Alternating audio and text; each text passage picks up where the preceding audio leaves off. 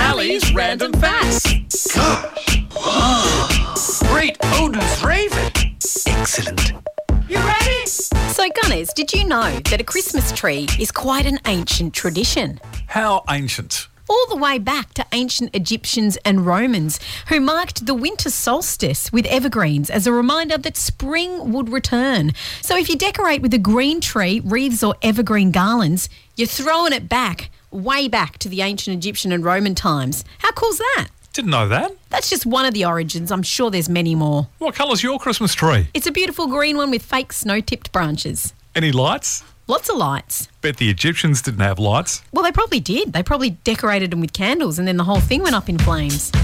Don't try that at home, kids. And that's Ali's random Christmas facts here on the way.